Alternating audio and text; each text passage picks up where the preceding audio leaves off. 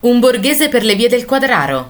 Antonio Vivaldi sa dove abita l'assassino di suo figlio, lo segue, lo pedina, nelle strade del Quadraro, dove l'assassino Renzo Carboni vive con sfrontatezza. Siamo sul set di Un borghese piccolo piccolo, film tragico e violento di Mario Monicelli del 1977. Antonio è un bravo Alberto Sordi.